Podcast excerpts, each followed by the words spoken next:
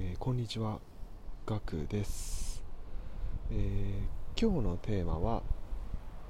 月収1200万ブロガー、えー、国富さんの副業コンパスを分析してみた。その後になります、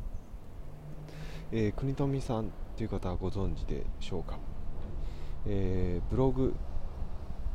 副業コンパスで月間50万 PV を達成されている、えー、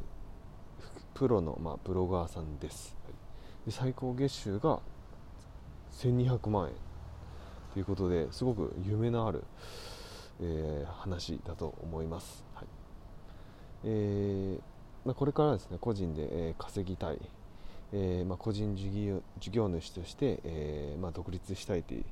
いう方たくさんいると思います。またですね副業からですね何か始めたいという方も、えー、ぜひですね、えー、まあ、ブログなんですけれども、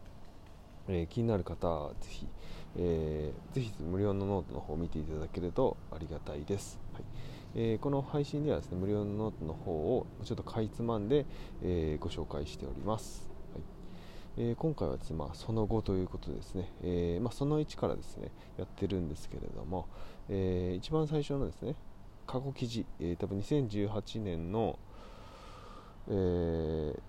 何月だったか、まあ、3月ぐらいからですね、え記事がスタートしていて、まあ、もちろん、え昔の記事は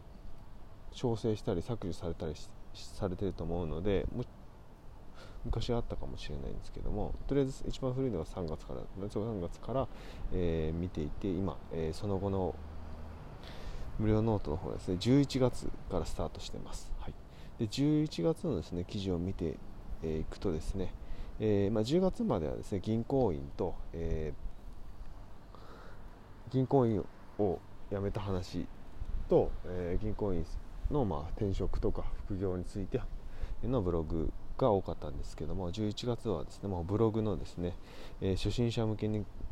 書いている記事がたくさんあります。例えばですね、えー、まあ、検索エンジンを、えー、一から解説するとか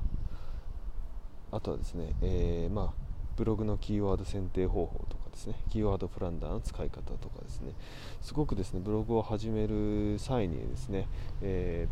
有益な記事がたくさん載ってます。あとまあツイッターのフォロワーを0から9000人まで増やすコツ34解説とかですね、えー、まあ、ブログをさらにですね伸ばしていくために、まあ、ツイッターも使っていく。でそのツイッターはどうやって使っていくかっていうのも書かれています、はい、すごくですね、えー、まあ、まとめていてですね有益な記事がたくさん多くてですね、えー、いいなと思っています、はい、で今後もですねちょっとこの今今回その後なんですけれども、えー、その後なんですけどその10 10とか15とか多分全然いくと思うんですけども、